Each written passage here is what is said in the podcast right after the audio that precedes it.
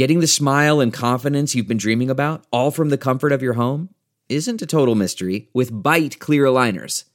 Just don't be surprised if all your friends start asking, what's your secret? Begin by ordering your at-home impression kit today for only $14.95.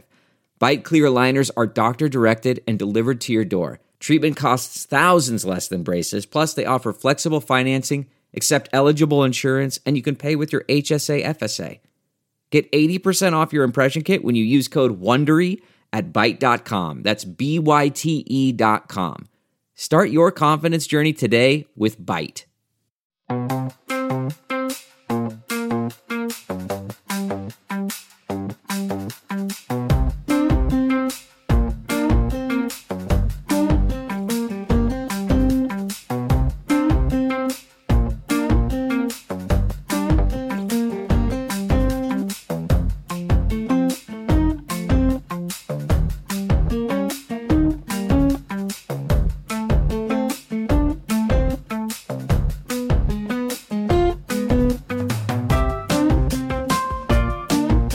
This is Josh Marshall, and this is the Josh Marshall Podcast.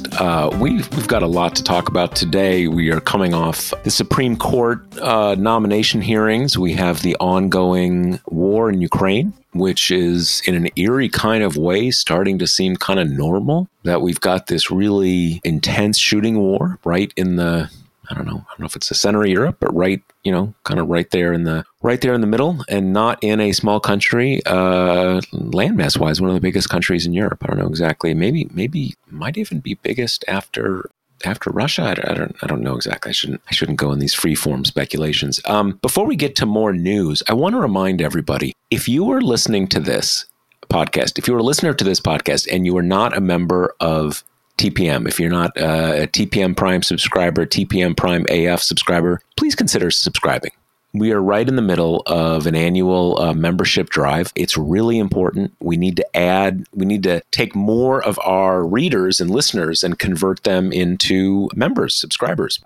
So it's really important. And I certainly know, there's lots of podcasts and sites and kind of you have to subscribe to everything these days. And you can't subscribe to everything. I get that. And I often have, some publication like, oh, yeah, I should subscribe to that one. I want to read all their stuff, want to support what they're doing. And kind of like I'm agreed in principle, but I just don't get to it, right? Because I'm busy and I have a short attention span and all that kind of stuff. But what we're doing during this drive is to say, can you take a moment today and become a member and subscribe to TPM? Because it's really, really important to what we do. It makes what we do possible. More than 80% of the revenue that funds our whole operation comes from membership fees. So pretty small amount of money for most of us, $5.99 a month, $60 a year, pretty manageable. So we'd really appreciate it if you would join us.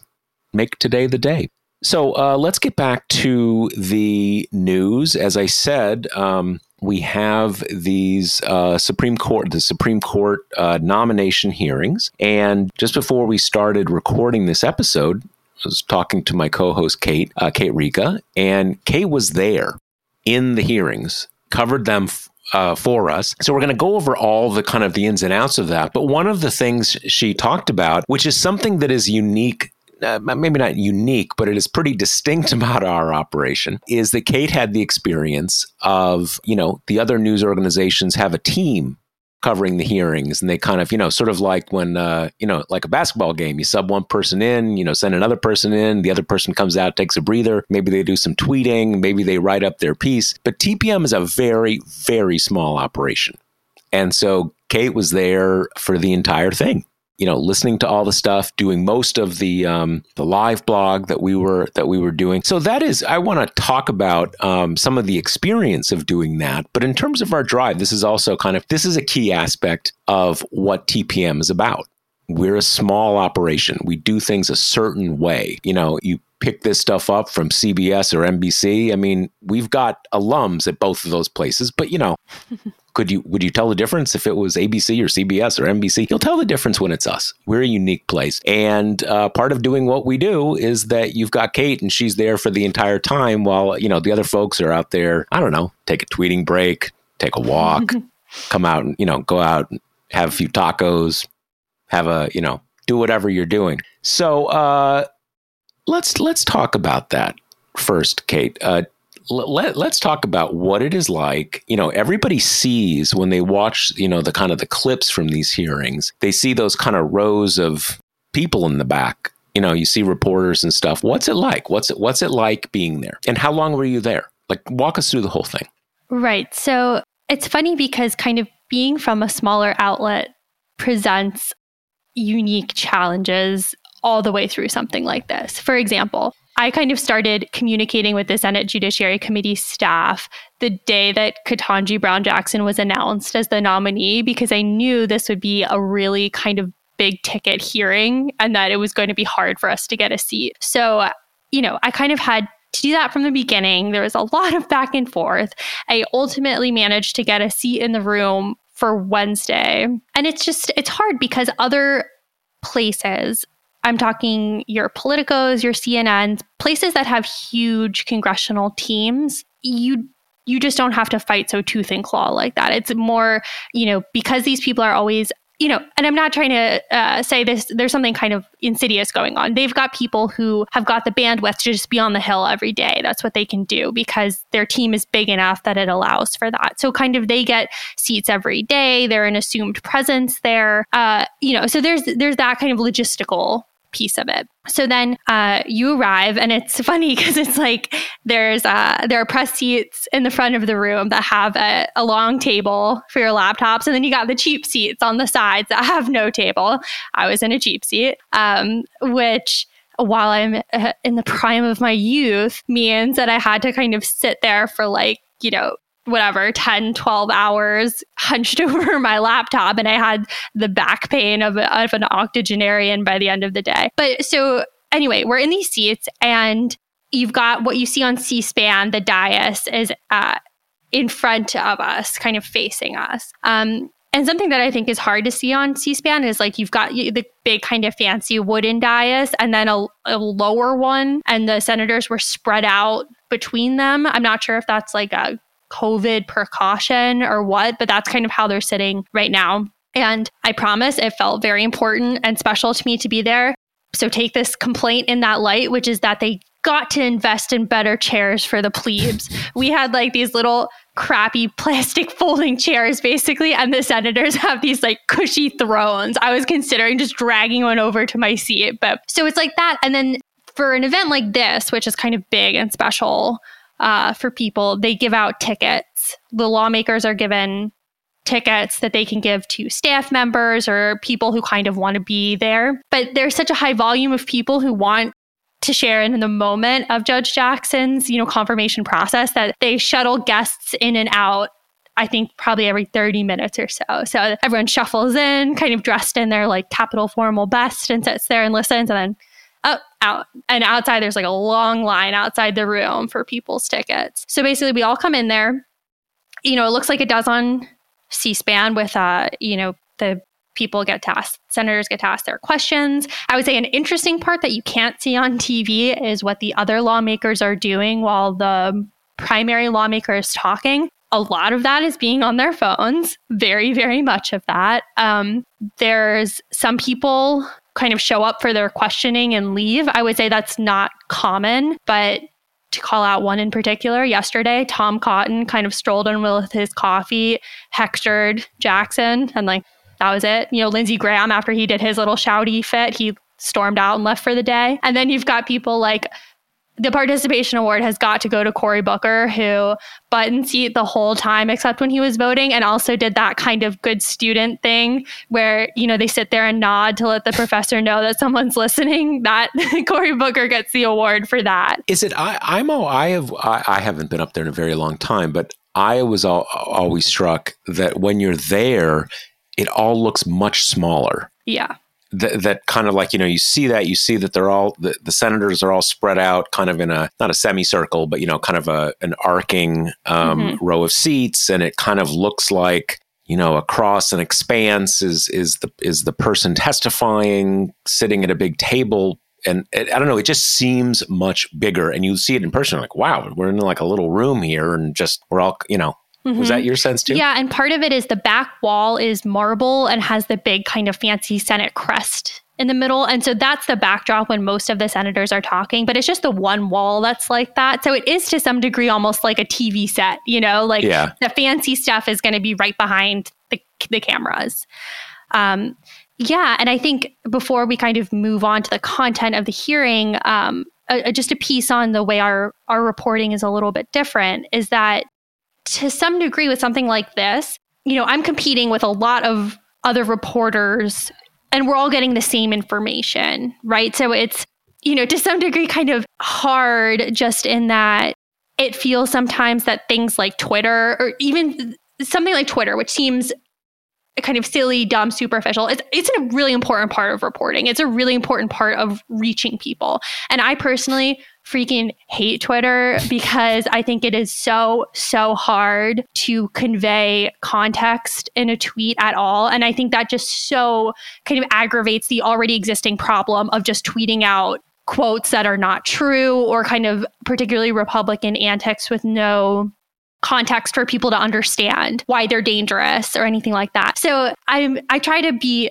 kind of hyper conscious of doing that in my tweets, but it's hard then because, you know, I'm sitting kind of side by side with like, you know, a CNN reporter, or Washington Post reporter, or whatever, who will kind of blast out the same thing that I'm reporting on, but sans context to like 8 bajillion followers. And I'm like trying to ground people in what's going on. But, you know, I have a much smaller reach and I have to depend on the firepower of, say, a Josh Marshall to kind of amplify what I'm trying to put out there. So it's this weird balance and it's this weird dance. And those kind of social aspects of it do play into everything, right? Because it's also lawmakers know better, the people who are on the Hill every day. And that cuts in many ways, right? Because that can make lawmakers more willing to talk to reporters. It can make it hard for those reporters to ask combative, aggressive questions because they don't want to be cut off from their source of information. I think there's a dynamic where reporters who are there all the time are good friends with each other and spend all their time with each other. And it can be hard, I think, to have a different viewpoint on things when kind of your peers and colleagues are all, you know, you're with them and communicating with them so much. So there's all of this stuff going on. And it's just, it's a weird, interesting experience. And I think, you know, just before we move on, a point you made too about the smallness of the room, it put moments like the hectoring from, you know, Cruz and Hawley and Cotton and Graham. It felt so different to be in the room than it felt the other days when I had to cover it on TV because you realize they're only like 30 feet apart from her. Yeah, and when you see it on TV, it's almost like, you know, if you're in a baseball stadium or kind of like what you might imagine the house floor is like, although when you're there, the house floor seems really small too. Right. But I take your point.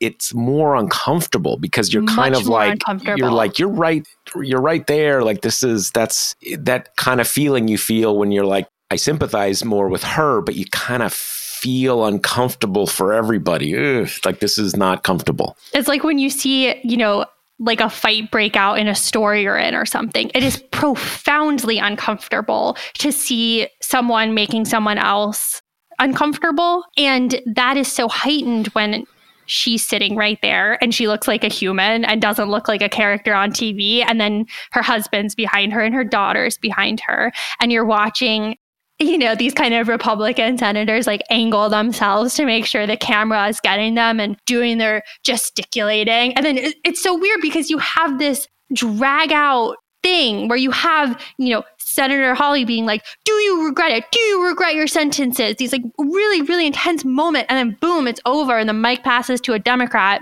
And, you know, the Republicans are just like on their phones or leave the room or sip their coffee. And it's like that you put on this mask and you perform and then you take it off. But the person who was kind of subjected to the attack is still sitting right there. Yeah. Well, that's kind of the fakeness of all of it. I mean, this is different, but I do remember during President Trump's first impeachment, there was this moment where Lindsey Graham, and I wasn't there, I saw this, I either heard it reported or saw it, you know, kind of on TV or something like that. After the days you know, hearings or session or whatever, he ran into Schiff and he's like, hey, great work there, man.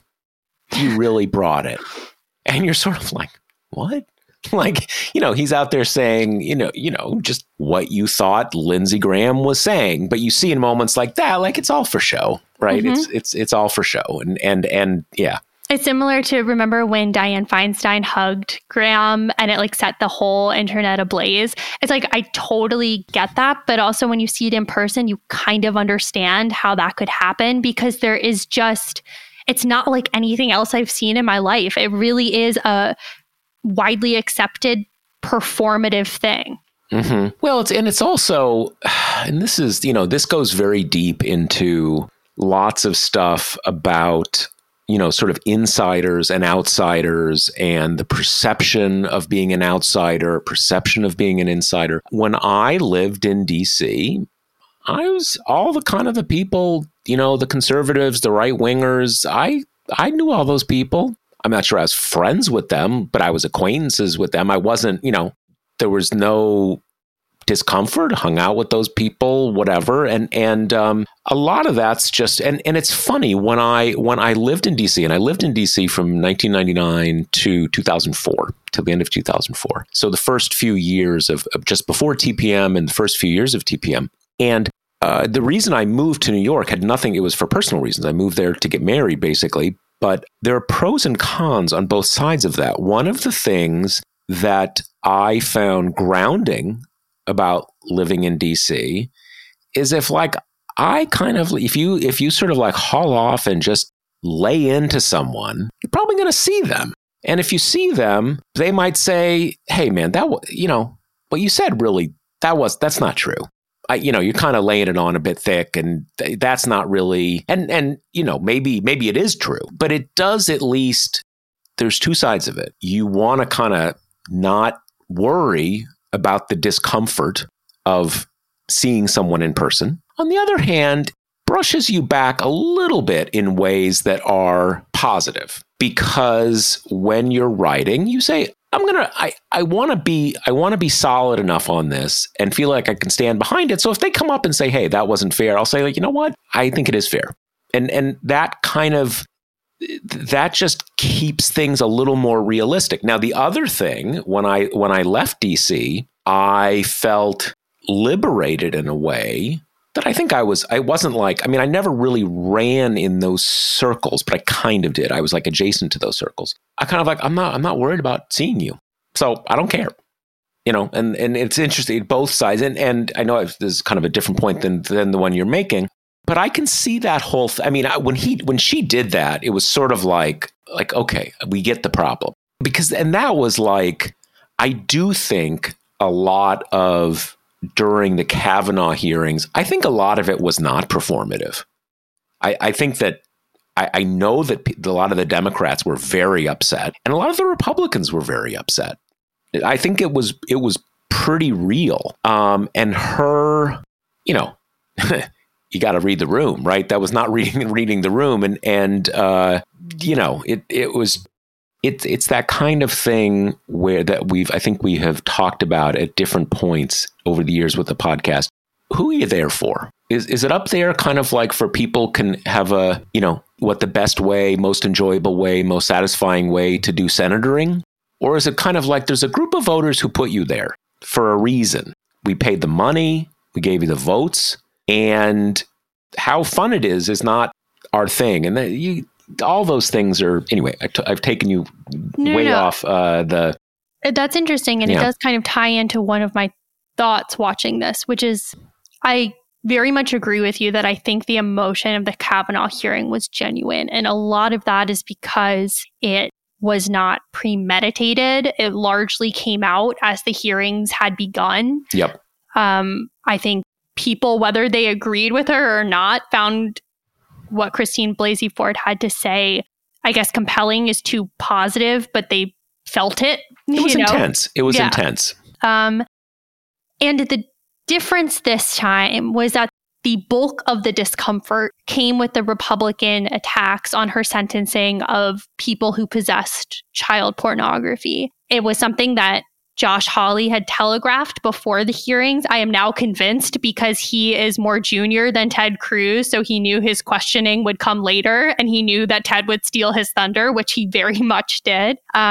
So it did not feel genuine. It did not. I mean, Cruz was unable to cloak his excitement under the veil of concern that some of the others pulled off. And it, even if you kind of came into it not knowing the context, not knowing what they're getting at with this kind of attack, there's no way for a second that you could think it was any kind of genuine fact-finding, because to begin with, it was based on, I think, 7 cases.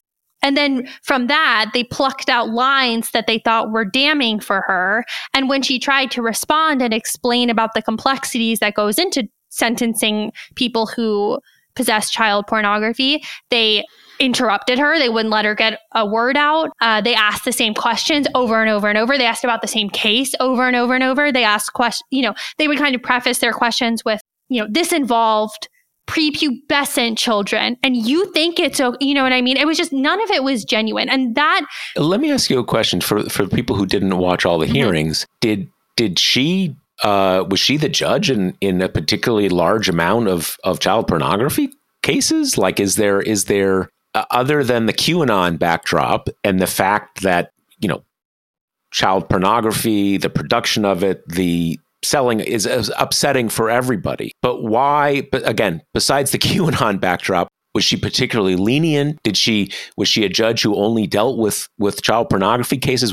Give us the context. I mean, that's the hard thing. There's not really a lot of context. Basically, she gave out some sentences that were less than what the prosecutors were seeking, which to anyone who knows anything about law is not like a rare occurrence. You know, you've got prosecutors usually seeking higher sentences. You've got the defense seeking lower sentences. You've got the government sometimes in between. You've got the probation office. And so I think, I really think they just kind of found something that they knew would stick because it's awful and it makes your stomach hurt to hear about. And so you kind of had this behavior where their performances, again, even more than anything else, were just incredibly repetitive. It got to the point where she said, I've explained this many times, I'm not going to do it anymore. And then Hawley tried to turn that into a mini scandal of like, well, you're not answering my question. But the problem is when you've got behavior like that, that's odious and meant to humiliate her and meant to imply that she is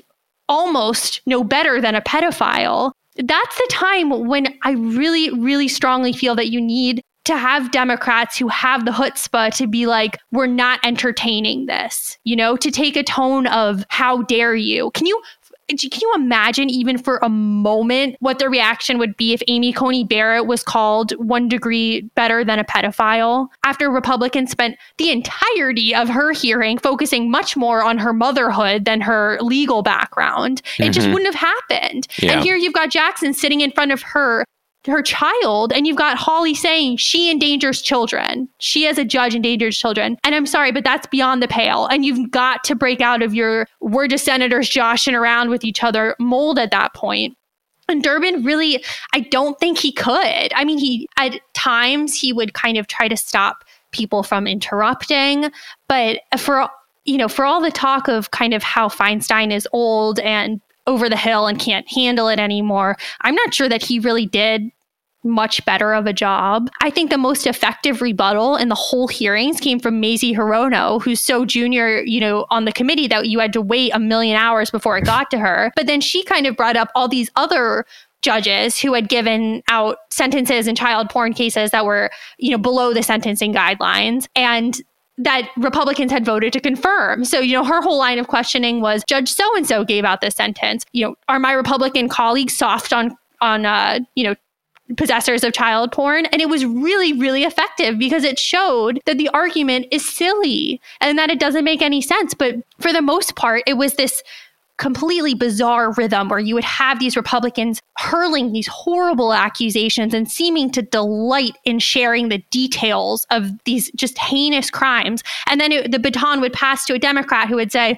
so you are on the debate team. And it's just like, what are we doing here? What are we doing? It went from a crescendo of tension into a soporific lull. And you just found yourself kind of looking at the member list and waiting to see who the next kind of gross Fox News seeking Republican was going to be, who was going to pull out his next chart with all these kind of accusations on them. You know, it's funny with Dick Durbin. He is kind of has these kind of get along, go along tendencies. And, you know, the funny thing was I looked this up and it was actually a little more than I thought. Dick Durbin is not a young guy. He's 77 years old. I was actually a little surprised. I figured he was like, in his early 70s, maybe 71. He's 77. I mean, he's spry. You know, I know people in their late 70s. They've a lot of them have slowed down a lot. But there is this kind of broader issue that a lot of people up on Capitol Hill are not young people. They've been doing it for a long time, and you know, it's funny. You have what's the totally spacing on the junior senator from Delaware, the guy who Coons? Yeah, Coons. You know, he is kind of in that mold of, you know, we need more, we need to reach across the aisle, mm-hmm. and always that kind of stuff. And I get that. You know, to me, it's sort of like, yeah, if there was, that'd be nice, but that's not how we're doing things now.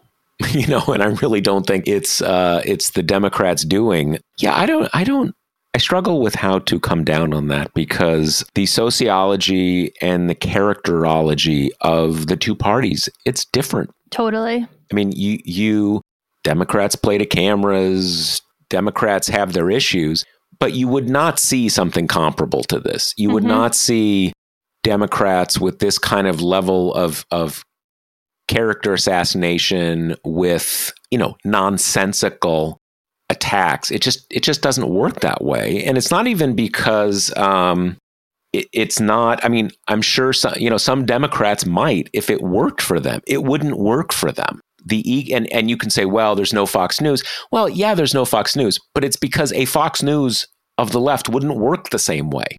Because if you had someone doing something like that, now Republicans would say, hey, Kavanaugh, it was terrible. They attacked, blah, blah, blah, blah, blah. But there was a woman who had a fairly, you know, who sounded very credible and had a very upsetting story. They didn't make that up, and they didn't expect it, right? It was really out of the blue. I mean, they definitely didn't want Kavanaugh to be confirmed, but they didn't, people, that was not expected. It wasn't like when he was nominated, everybody's like, oh, you know, his rep, you know, his Me Too rep. That wasn't a thing. So it's not just, you know, Fox exists because the Republican Party, the sociology of the Republican Party, the leadership of the Republican Party, the voters of the Republican Party act and react to certain things in different ways. And I kind of get what where the Democrats are coming from at some level, to kind of, you know, we don't want to dignify this, or we don't want to kind of make it the other hand, like, no, she's not a pedophile. You know, you want to kind of, it's tough. I have no sense of like how it is played more generally. And we haven't even, I mean, what we have only barely touched on is kind of sitting out there, and everyone knows it, that this is basically a way to play to the Pizzagate, QAnon. You know, Hillary, you know, has an international ring, a pedophile ring, all that kind of craziness. And this is their way to kind of ingratiate themselves with that world, and also to have some deniability. And that's just, you know, that's the politics that we live in. Yeah, I think, and I do want to get more into the embrace of the QAnon stuff, but on the point of what Democrats do, I think I very much agree with you. And I think it's so easy to watch and be kind of infuriated by Democrats not looking able to meet the moment, by Democrats looking like they still live in this era of like John McCain comedy, when we've got Josh Hawley and Ted Cruz are the party now. But I very much agree with you that I think it's easy to come to that conclusion. It's much harder to take the next logical step, which is, so what should they do? You know, how do you combat it? How do you debate someone to whom facts don't matter, and to whom the optics of what you're saying is much, much more important than the context? For people who, I wrote this up and this is on our site now, but Hawley, Cruz, Cotton, Graham all got spots on Fox News last night, and they did so without fear of a fact check because they knew that the hosts would cheer on these accusations and bolster them. And now we're in a situation where the big fear and what some like Don Jr. and Judicial Watch are trying to do is now take this misinformation campaign and use it to sway Manchin and Sinema out of voting for her. And it doesn't appear at this moment like that is working. And earlier in the week when Manchin was asked about this, he was basically like, well, who's saying it? Oh, Hawley. Well, you know, yeah, well, there it is. You know, he seemed kind of rightly dismissive of the source, but that has been effective before. Mm-hmm. And I find it hard to know what to do with, because that's the biggest kind of fault of Democrats that I see in this, which is there is still this tendency to entertain it, even when it's kind of ridiculous and a character assassination. You know, you had the Republicans all except Ben Sasse, signed this letter saying they want access to the pre-sentencing reports in these child pornography cases, which, to be clear, Jackson did not write. They were, you know, it's not like that was her opinion. That's now sealed. And the reason that they're sealed is obviously because of the information they contain. And those are done by like a government office that kind of collects the, how are those produced again? That's my understanding. And they are replete with details about the crime committed.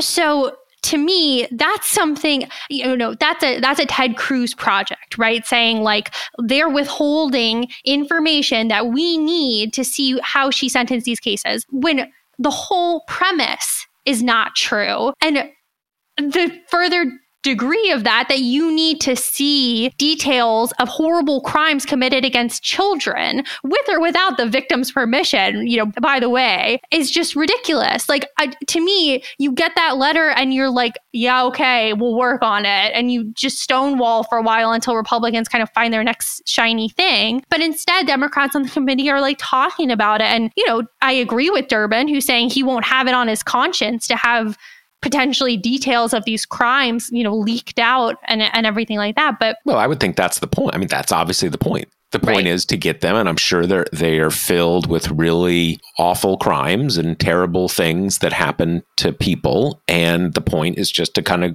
you know, crack those open and find terrible things and just sort of, you know, splash them on her. Right. And that's the whole point. And it's pretty straightforward. And yeah. But that's my concern. Like there still just isn't a good way for Democrats to push back against this disinformation, or to find some way of invalidating it without giving it a platform that de facto raises its credibility just because mm-hmm. it's being talked about in these forums. You know, now it's a topic of discussion among the Senate Judiciary Committee that's on C-SPAN, and that just lends it a layer of gravitas that it doesn't deserve. And that's still a puzzle to me. I just don't, and obviously Democrats haven't figured out how to do it either, but it's just not clear to me how you fight back against something like this when it's rooted in comfort with lying and a platform that will amplify those lies. Yeah, I mean, I actually think it's pretty straightforward. You just say, look, you know, we know this is normal judge process. You know, different sentences are handed out. You are using this because in your world, you have all these crazy conspiracy theories, and that's the kind of the mess of your party. You know, just whole kind of universes of lies, and you want to kind of you want that wind in your sails, and we know what you're doing, and we're just not even going to participate. We're not going to get into whether or not you see this. We know what you're doing. We know exactly what you're doing, and you know what we're doing, and we're not going to play along, period. And I do think that is just the answer. You guys, your party is a mess.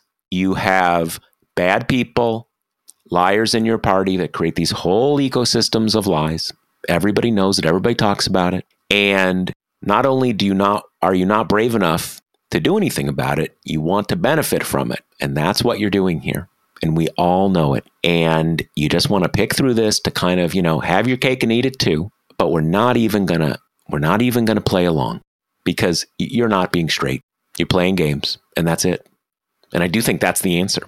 And I wish whoever would say it, I think any Democrat who says, well, I don't agree, but, you know, I for the process, we need to consider, does the Senate need? No, it doesn't. Because this is, you're just lying. And this is about your cowardice, about your trying to lie to people, about how you're trying to profit from liars. So no. Yeah. No, I think that's totally right. Let's talk about the piece of this that is Pizzagate has, for all intents and purposes, like as we've seen from this hearing, become a tenet of the Republican Party. I mean, this is really the first time that we've seen such a full-fledged example of the kind of recesses of QAnon bleeding fully into the Republican mainstream. And it's not even just the four that we've been talking about who are kind of the usual suspects of trying to get on Fox News at all costs. Like, you know, John Cornyn kind of mentioned it. It came up, well, Blackburn's kind of crazy, but others kind of, if they weren't willing to go into the gross child porn world, would allude to a soft on crime thing. I mean, it's clearly become a mainstream thing. And that's kind of shocking because this started out as a very, you know, very fringy thing. And it was always defined by an obsession with sexual crimes done to children. That was there from the beginning. And it kind of grew into the crimes are being perpetrated by our political enemies, by Hillary Clinton, John Podesta, Barack Obama, what have you. And it all ties into this kind of older idea about, you know, the shadowy cabal of elites that are pulling the strings, that are nothing is what it seems. But that still always comes back to this weird obsession with child sex trafficking. And now really just the fact that Jackson has kind of sentenced child porn cases was enough of a connection to pull her into that world as someone who is a sympathizer to these kind of child porn possessors. So, I mean, what do you make of that? That it's bled in quickly in the absence of Trump even? Yeah, I mean, it's honestly, it just doesn't, I can't even, it doesn't surprise me because I know that is the world that we currently live in. And the Republican Party is made up of and controlled by about 30% of the electorate that is, you know, revanchist, Christian nationalist, whatever you want to call it, the Trump thing. And this is their world. And if you want to operate in the Republican Party, you need to cater to that. And that is the world that we're in. And you know, it's raining today where I am. I don't really think anything of it because I know it rains, right? And that's honestly kind of where I am because it is sort of stunning. And yet we kind of know this is true. This isn't the first time that you've had Republicans trying to be Q adjacent, for lack of a better word. They can't actually say, I want to have hearings into this, what is it? Ping pong pizza. What was the place called? Comet ping pong. Comet ping pong. I want to find out what's going on in the basement there or something like that. But they know what they need to appeal to. And that's just how these folks work. And, you know, it's funny because it used to be, you know, 25 years ago, it used to be, well, they're for the gays, you know, gay teachers. And you know what gay teachers do with little boys?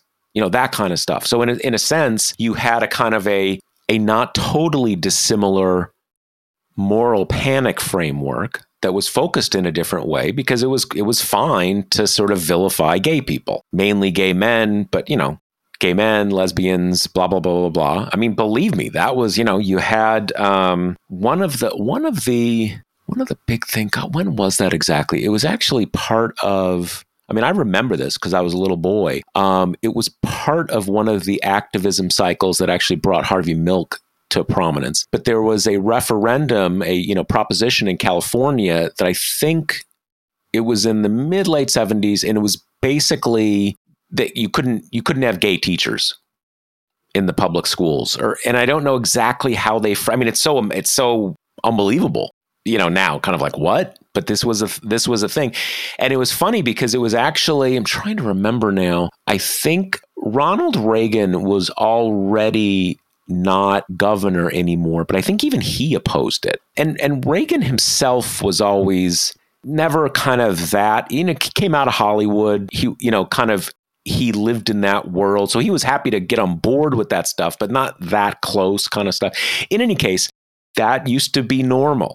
That part of the right was basically saying you can't give gay people rights or let them teach in schools or let them rent an apartment because they're going to get to the kids and they're going to molest the kids. This was just normal. I mean, normal in the sense that that was just happened all the time. That was a normal part of politics. And that was, so in a way, I'm trying to get my head around whether this, like, is this, does that mean it's very different or it's not different? It is part of some sort of comparable moral panic politics. So maybe things don't change that much. I don't know. I mean, I guess it's like if you look at all the stuff with trans kids now coming out of southern states, and even abortion has always been fought on the battleground of children and babies. It's, you know, the whole anti-abortion movement is predicated on referring to, you know, unborn children. That language is,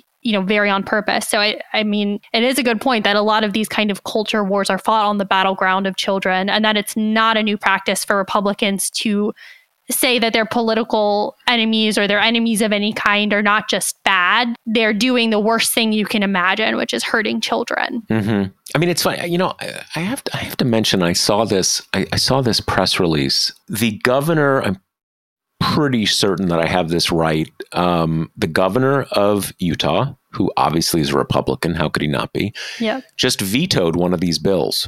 One of these trans sports bills. And he put out a statement, and it was very, it was a powerful statement, because how I would describe it, he was basically saying, look, I'm a conservative guy. I've got a hard time getting my head around the trans thing, right? And Mormonism and, you know, very conservative, whatever. But he said, you know, but I've listened, and he basically pointed out there is one child in the whole state who is a trans girl who is playing on a female team. One child. And there's like three, I guess, trans boys who are playing. And he makes the point, like, none of them are champions. They're just, and, you know, he goes into the stuff about suicidality, and it was just very powerful, because he's like, you know what? I can't say I understand all this stuff completely, but are we really doing this about like two kids in the whole state who are probably feeling more whole and are more secure in their lives and not going to hurt themselves because they're playing a sport? And like, yes, you know, there's those memes you see. I guess there's one trans woman swimmer who's like the big poster person for this issue. It was just it's worth looking up. It was sort of like, you're like, okay, sometimes people step outside the moment. And he had this thing where he just said, you know what, I try to bring it back to just compassion, don't hurt people, and I just don't think we can support this. And it was very powerful. Yeah, and I don't think Spencer Cox is the only one to do that. If I'm remembering correctly, I think Asa Hutchinson of Arkansas did a similar thing and kind of cited similar reasoning, like the theme of kind of like their kids. Are we really going to go after kids like this kind of thing? Yeah. The statement is very powerful. And we're kind of running out of time. And the other thing that I did want to talk about from the hearings before we wrap up is that we also got a sense, you know, kind of the imminent fall of Roe was very much in the background of these hearings. A lot of Republicans spent their time talking about, you know, let's talk about wrongly decided precedent and when it's okay to overturn precedent, you know. But more interestingly, a lot of them also, I think, gave indicators of where the right-wing movement is going to go after they win on Roe, kind of what precedents are going to be in the crosshairs next. Obergefell came up a lot, same-sex marriage. You had Marsha Blackburn brought up, the right to privacy that let married couples use birth control in Griswold versus Connecticut. This didn't happen out in the hearings, but got a lot of headlines outside of them when you had Mike Braun say that Loving was wrongly decided and that it should go back to the states to decide about interracial marriage, which I think hit particularly hard considering that Ketanji Brown Jackson is married to a white man and was, on the stand at the time. So we are getting indications, and this has come up in all my conversations with kind of legal experts around abortion and the next kind of front of that, is that as soon as you get this really big win for these people, I mean, decades in the making, the overturning of Roe, that other precedent won't be safe because so much of it is of a piece, is of the same idea. This came up a lot in the hearings too. Like, why do we have unenumerated rights? We shouldn't have unenumerated rights. So much is an unenumerated right. The Constitution just doesn't cover that much. So it was interesting, I think, that we're getting kind of the tip of the spear. Well, it does seem like when they are in power, Republicans are fine with Second Amendment and nothing else. Exactly. When they're in power. Yeah. One thing I have a hard time getting my head around, and it's worth noting that Loving is, comes from a much different, kind of jurisprudential branch than Griswold, Roe. Let's put it this way. I would say that Loving is just a direct, clear, and unavoidable product of the 14th Amendment. It is really clear-cut in a way that Griswold and Roe are not as clear-cut. That doesn't mean I don't support them. I'm just saying that they are. There's a more complex, and indirect reasoning behind them. But what I'm struck by when this comes up with Griswold is that, there is a substantial minority in this country that does not think women should be allowed to get abortions. There is a bigger group that is not comfortable with the idea. We know this. Are there really people out there who, you go to the CVS and you see the big rack of condoms, right? And obviously that's, I bring that up because that's visible, right? In a way that birth control pills are not, but probably should be. And there's a whole other issue, whether you should need to, go to the doctor, blah, blah, blah, blah. But it's a little weird to me because I know the Catholic Church is teaching on birth control, but as a political matter, as just the world we live in, I find it hard to believe that anybody thinks that has much political traction. I don't know if I'm crazy, but if you're really you wore a condom, what were you thinking? I mean, I don't even, I saw where that was going.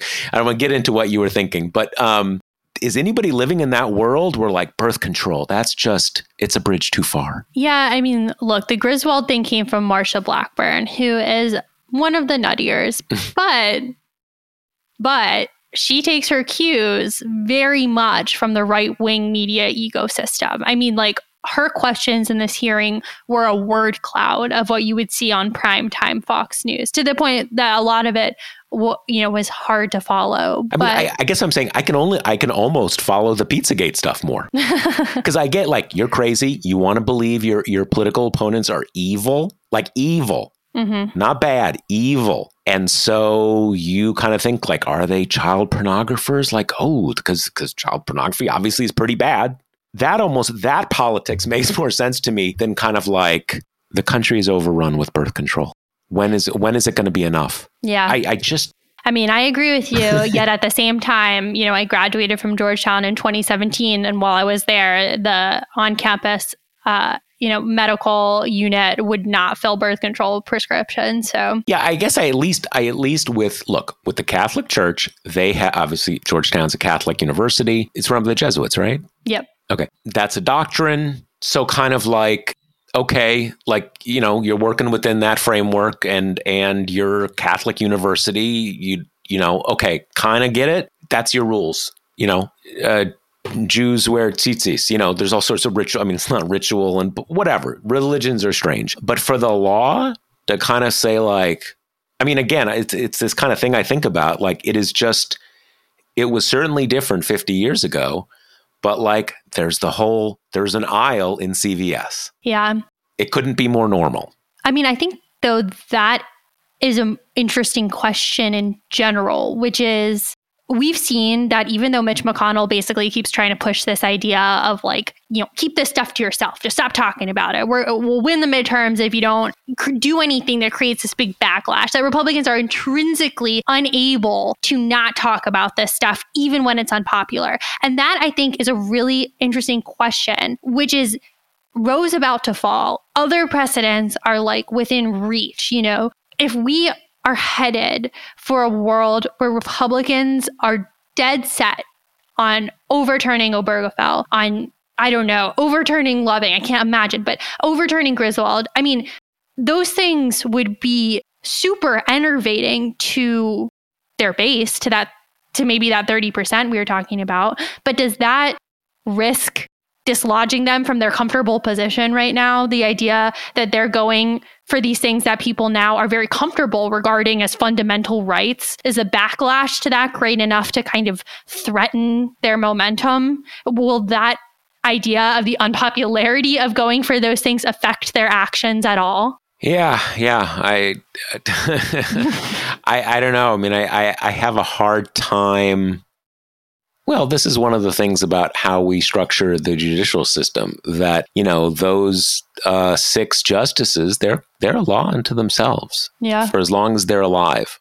And certainly some of them would probably be into this stuff. And to some extent, some of them probably don't care about the electoral consequences for the Republican Party. I don't know.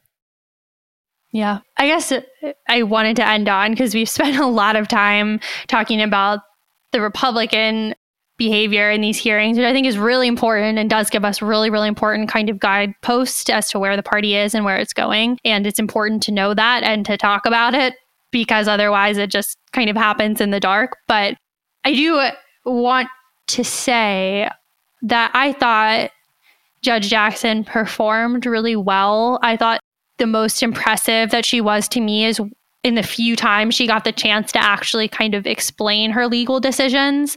I thought she was really, really good at translating complicated stuff into layman's language. And a compelling thing to me is that, you know, it's already a joke that she writes really long opinions, and she talked about that, but she said, and she does it very purposefully because she wants people to understand why she decided the way that she did, especially considering that people who come before her in the courtroom, you know, especially as a defense criminal defender, are, you know, they're not lawyers and they don't have degrees and they don't necessarily understand this stuff. So she wants people to understand why she's making a decision and how she came to it and what that means. And I think that's really important. And especially because if she gets confirmed, she's going to be spending a whole lot of her time writing dissents and joining in dissents. And I think having clear, driving, powerful dissents, even just for kind of posterity at this moment, is really important. So I don't know. That's a positive that I saw in these hearings that were dominated by really cynical, craven behavior. Right. Well, we live in a disordered time in many ways. Let me remind people that the Josh Marshall podcast is brought to you by Grady's Cold Brew Iced Coffee. Get 25% off your order if you go to Grady'sColdBrew.com and use the promo code TPM. So give it a try. It's really great stuff. I mean, I am too addicted to it. But anyway, it's the best iced coffee around, and they support our efforts. And also, remember, we are in our membership drive. If you are not a member of TPM, if you're not a subscriber, please give it a try. We'd really appreciate it. And that's how we run this operation. And I think that's it for this week. All right. See you next week. Later. The Josh Marshall podcast is hosted by me, TPM reporter Kate Riga, and TPM founder, editor-in-chief Josh Marshall. The show is produced by Jackie Wilhelm. Thanks to Why Not Jansfeld for our podcast theme song, and thanks to all our TPM members who make this possible. Rate and review us on Apple Podcasts and subscribe wherever you listen.